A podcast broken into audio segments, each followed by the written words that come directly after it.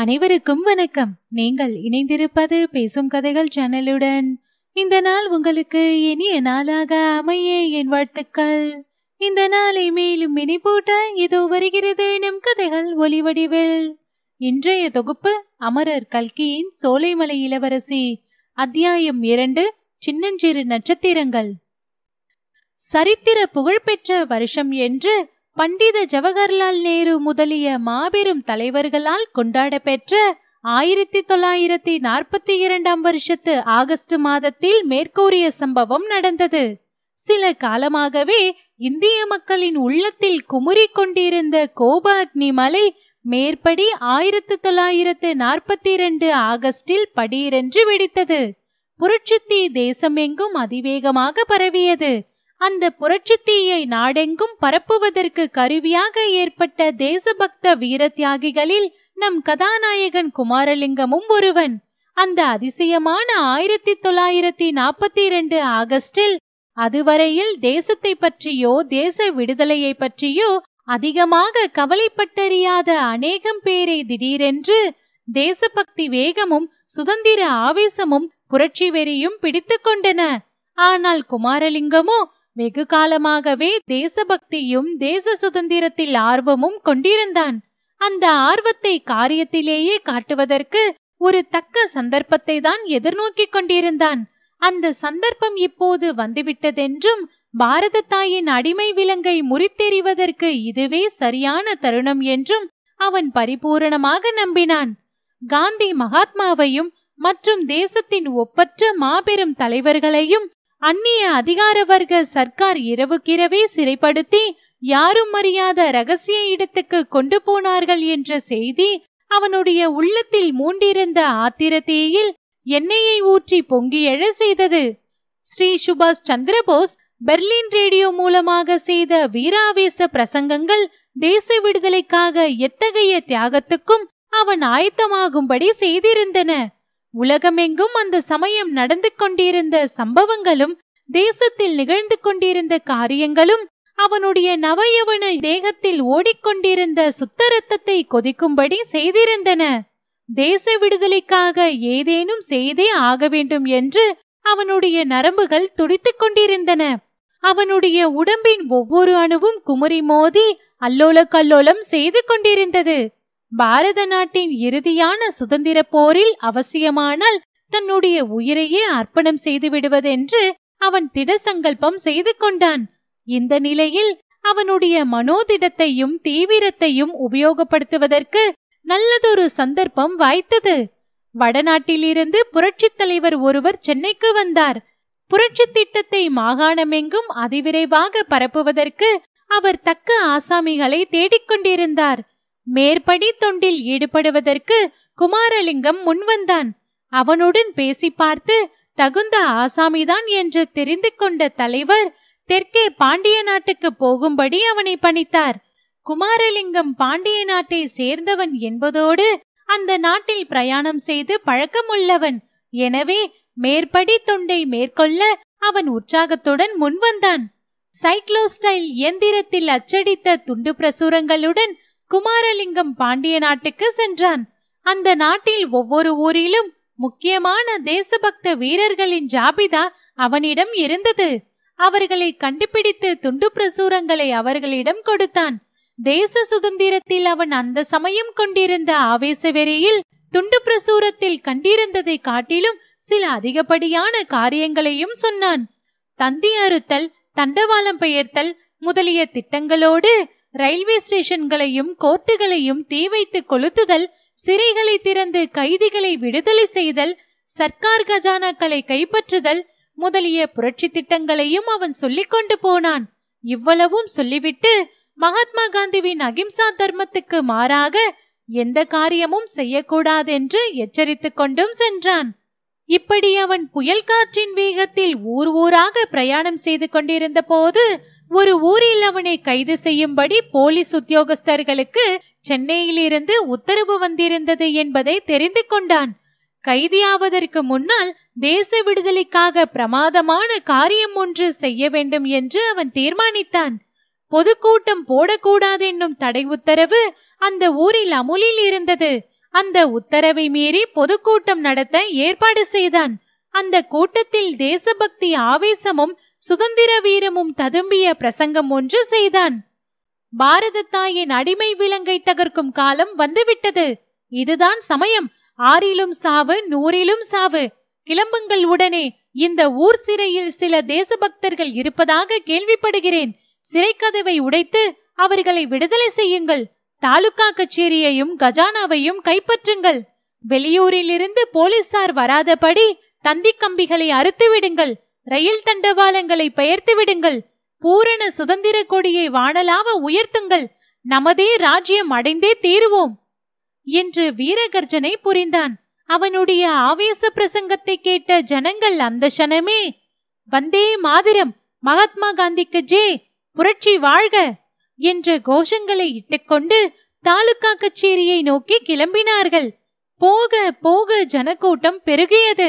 அந்த பெருங்கூட்டத்தின் மத்தியில் குமாரலிங்க மான்சிங்கத்தை போல் கர்ஜித்துக் கொண்டு நடந்தான். இதற்குள்ளாக அதிகாரிகளுக்கு விஷயம் எட்டிவிட்டது. பொதுக்கூட்டத்திலேயே குமாரலிங்கத்தை கைது செய்யும் நோக்கத்துடன் புறப்பட்டு வந்த போலீஸ் சப் இன்ஸ்பெக்டரும் சேவகர்களும் பாதி வழியிலேயே எதிரிலே வந்த ஜனக்கூட்டத்தை பார்த்துவிட்டு வேகமாக திரும்பி சென்றார்கள். ஜனங்கள் அவர்களை துரத்திக் கொண்டு ஓடினார்கள். போலீஸ்காரர்கள் விரைந்தோடி தாலுகா கச்சேரிக்குள் போய் ஒளிந்து கொண்டார்கள். ஆவேச வெறியில் மூழ்கியிருந்த ஜனங்கள் தாலுகா கச்சேரியை வளைத்துக் கொண்டார்கள். கச்சேரியின் காம்பவுண்டுக்குள் இருந்த சப்ஜெயிலின் கதவுகளை உடைத்து திருடர்கள் குறவர்கள் உள்பட எல்லோரையும் விடுதலை செய்தார்கள். சரமாரியாக கற்கள் தாலுகா கச்சேரியின் மேல் விழுந்தன. உள்ளே இருந்த போலீசார் துப்பாக்கியை எடுத்து வெளியே குருட்டாம்போக்காக சுட்டார்கள். இரண்டொருவர் காயமடைந்து விழவும் ஜனங்களின் கோப ஆவேச வெறி அதிகமாயிற்று. தாலுகா கச்சேரி கட்டிடத்தில் தீ வைப்பதற்கு முயன்றார்கள். மண்ணெண்ணெய் பெட்ரோல் வைக்கோல் நெருப்பு பெட்டி முதலியவை எல்லாம் அதிசீக்கிரத்தில் வந்து சேர்ந்தன. இந்த ஏற்பாடுகளை பார்த்ததும் உள்ளே இருந்த போலீசார் வெளியே செல்ல முயன்றார்கள். துப்பாக்கியால் சுட்டுக்கொண்டே வெளியில் வந்தார்கள். துரதிருஷ்டவசமாக அவர்களிடம் துப்பாக்கிகள் இரண்டே இரண்டு தான் இருந்தன. தோட்டாக்களும் குறைவாக இருந்தன. இரண்டு மூன்று தடவை சுட்டதும் தோட்டாக்கள் தீர்ந்து போயின. சுட ஆரம்பித்ததும் விலகி போன ஜனக்கூட்டம் தோட்டா தீர்ந்து விட்டது என்பதை அறிந்ததும் திரும்பி வந்து போலீசாரை சூழ்ந்து கொண்டு தாக்கியது. இன்னது செய்கிறோம் அதனுடைய பலன் இன்னது என்று தெரியாமல் ஜனக்கூட்டம் மூர்க்கமாக தாக்கியதன் பலனாக இரண்டு போலீசார் உயிரிழந்து விழுந்தனர். இதற்குள்ளே பெரிய உத்தியோகஸ்தகர்களுக்கு தகவல் கிடைத்தது. போலீஸ் டெபுட்டி சூப்பரிண்டென்ட்டும் பல போலீஸ் ஜவான்களும் பயங்கரமான ஹூங்கார சத்தங்களை இட்டுக்கொண்டு விரைந்து வந்தார்கள். அவ்வளவுதான். ஓடு ஓடு என்று ஒரு குரல் கேட்டது. ஜனங்கள் நாலா பக்கமும் விழுந்தடித்து ஓடினார்கள். புதிதாக வந்த போலீசார் அவர்களை துரத்தி அடித்தார்கள். ஒரே அல்லோல கல்லோலமாய் போய்விட்டது. வெகு துரிதமாக நடந்த இவ்வளவு காரியங்களையும் குமாரலிங்கம் பார்த்து கொண்டிருந்தான். போலீஸ்காரர் இருவர் உயிரிழந்து விழுவதையும் பார்த்தான். தூரத்திலே பெரிய போலீஸ் படை வருவதையும் ஜனங்கள் சிதறி ஓடுவதையும் கவனித்தான். சற்று நேரம் திகைத்து நின்றான். பிறகு மனதை திடப்படுத்திக் கொண்டு மற்ற எல்லாரையும் போல் அவனும் ஓட்டம் பிடித்தான். தான் அங்கு நின்றால் கட்டாயம் தன்னை கைது செய்து விடுவார்கள். போலீசார் இருவர் இறந்ததற்காக தன் மீது கொலை குற்றம் சாட்டினாலும் சாட்டுவார்கள். சப்ஜெயிலில் வைத்து கொடுமை செய்வார்கள். போலீசாரிடம் சிக்கிக் கொள்வதற்கு முன்னால் தேசத்துக்காக எவ்வளவு காரியம் செய்யலாமோ அவ்வளவும் செய்துவிட வேண்டும். இன்னும் சில நாள் தலைமறைவாக இருந்து வேலை செய்தால் ஒருவேளை தேசமெல்லாம் நடக்கும் மகத்தான புரட்சி இயக்கம் வெற்றி பெற்று தேசம் சுதந்திரம் அடைந்தாலும் அடைந்துவிடும். அதை கண்ணால் பார்க்காமல் அவசரப்பட்டு தூக்கு மேடைக்கு போவதால் என்ன லாபம்? எப்படியும் இந்த சமயம் ஓடி தப்பித்துக் கொள்வதுதான் சரி. மின்னல் மின்னுகிற நேரத்தில் இவ்வளவு யோசனைகளையும் குமாரலிங்கத்தின் மனதில் தோன்றி மறைந்தன. முடிவாக அவன் உள்ளம் செய்த தீர்மானத்தை கால்கள் உடனே நிறைவேற்றி வைக்க ஆரம்பித்தன. சந்து பொந்துகளில் புகுந்து விரைந்து ஓடினான். கொஞ்ச நேரத்துக்கெல்லாம் அந்த பட்டினத்தின் எல்லையை கடந்து பட்டணத்தை சுற்றியிருந்த புன்சை காடுகளில் புகுந்தான். பொழுது விடிவதற்குள்ளே ஒரு பத்திரமான இடத்தை அடைந்துவிட வேண்டும் என்று தீர்மானித்து விரைவாக சென்றான். இரவு வேளையில் வழி கண்டுபிடிக்க முடியாமலும் திக்கு திசை தெரியாமலும் போய்கொண்டிருந்த போது அதிர்ஷ்டவசமாக ரயில் பாதை அகப்பட்டது. ரயில் பாதையோடு அவன் கொஞ்ச தூரம் நடந்து சென்ற பிறகு நாம் ஆரம்பத்தில் பார்த்தபடி மொட்டைப்பாறையின் வளைவை அடைந்தான். அந்த சமயம் ரயில் வருவதை பார்த்ததும் தேசத்தின் சுதந்திரத்துக்காக இன்னும் ஒரு பிரமாதமான காரியம் ஏன் செய்யக்கூடாது? என்ற எண்ணம் மின்னலை போல் உதித்தது. உடனே அதை நிறைவேற்ற ஆரம்பித்தான். ஆனால் அவனுடைய வேலை வெற்றியடையாமல் போனதையும் அதன் பலனாக அவன் உள்ளத்தில் ஏற்பட்ட அதிருப்தியையும் மேலே பார்த்தோம். இரவில் செல்லும் ரயிலின் அழகிய தீப அலங்கார காட்சி மறைந்ததும் மறுபடியும் நாலாபுறமும் காரிருள் வந்து மூடிக்கொண்டது. குமாரலிங்கம் அப்போது நின்ற இடத்திலிருந்து ரயில்வே ஸ்டேஷன் தெரியாதபடி கரிய பாறை மறைத்துக் கொண்டிருந்தது. எனவே நாலா பக்கமும் ஒரே அந்தகாரம்தான். வெளியில் இருந்தது போலவே குமாரலிங்கத்தின் உள்ளத்தையும் இருள் மூடியிருந்தது. திக்கு திசை தெரியாத இருட்டிலே என்ன செய்வது எந்த பக்கம் போவது என்று தெரியாமல் அவன் மிகவும் திகைத்து நின்றான். அவனுடைய வருங்கால வாழ்க்கை அப்படி இருள் சூழ்ந்ததாய் இருக்குமோ என்ற எண்ணம் ஒரு கணம் அவன் மனதில் தோன்றிய போது அதுவரையில் எத்தனையோ ஆபத்தான நிலைமைகளிலும் அவன் உணர்ந்தறியாத ஒருவித திகில் அவன் நெஞ்சில் உண்டாயிற்று. இருதயம் படபடவென்று அடித்துக் கொண்டது. நின்று கொண்டிருக்கும் போதே அவன் கால்கள் வெடவெடவென்று நடுங்கின. அடுத்த கணத்தில் அடியோடு பலமிழந்து நினைவிழந்து அவன் கீழே விழுந்திருப்பான். நல்ல வேளையாக அந்த சமயம் குபீரென்று வீசிய குளிர்ந்த காற்றினால் அவன் உடம்பெல்லாம் சிலிர்த்தது. ஒரு பெரும் பிரயத்தனம் செய்து இம்மாதிரி கோழைத்தனத்துக்கு சற்றும் இடம் கொடுக்க கூடாது என்று மனதில் திடசங்கல்பம் செய்து கொண்டான். இருதயத்தின் படபடப்பும் கால்களின் நடுக்கமும் ஏக காலத்தில் நின்றன. மறுபடியும் ஒரு தடவை நாலா பக்கமும் கூர்ந்து கவனமாக பார்த்தான்.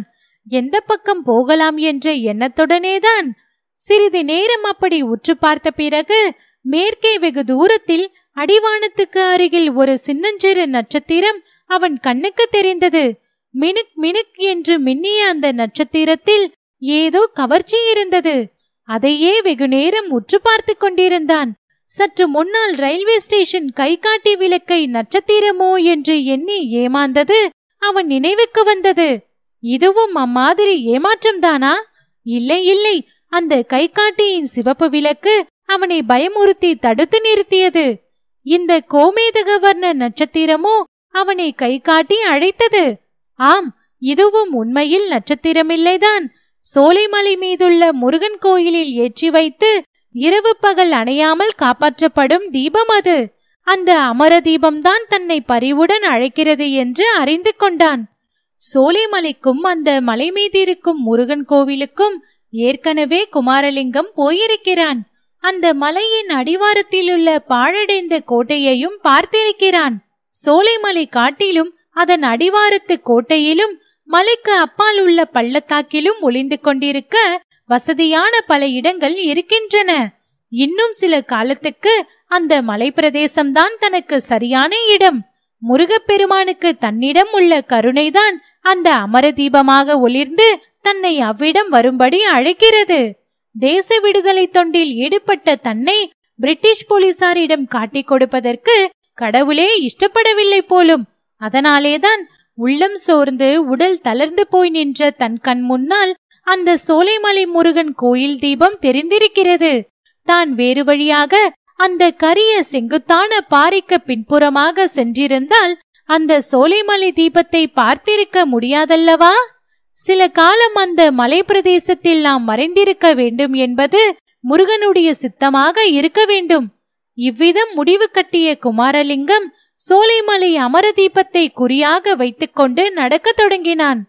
அவனுடைய நெஞ்சிலே ஏற்பட்ட உறுதியும் திடமும் அவனுடைய கால்களுக்கு அதிசயமான பலத்தை அளித்தன. இத்துடன் அத்தியாயம் முடிவு பெற்றது. தொடர்ந்து கதைகளை கேட்டு ரசிக்க பேசும் கதைகளோடு இணைந்திருங்கள். நன்றி.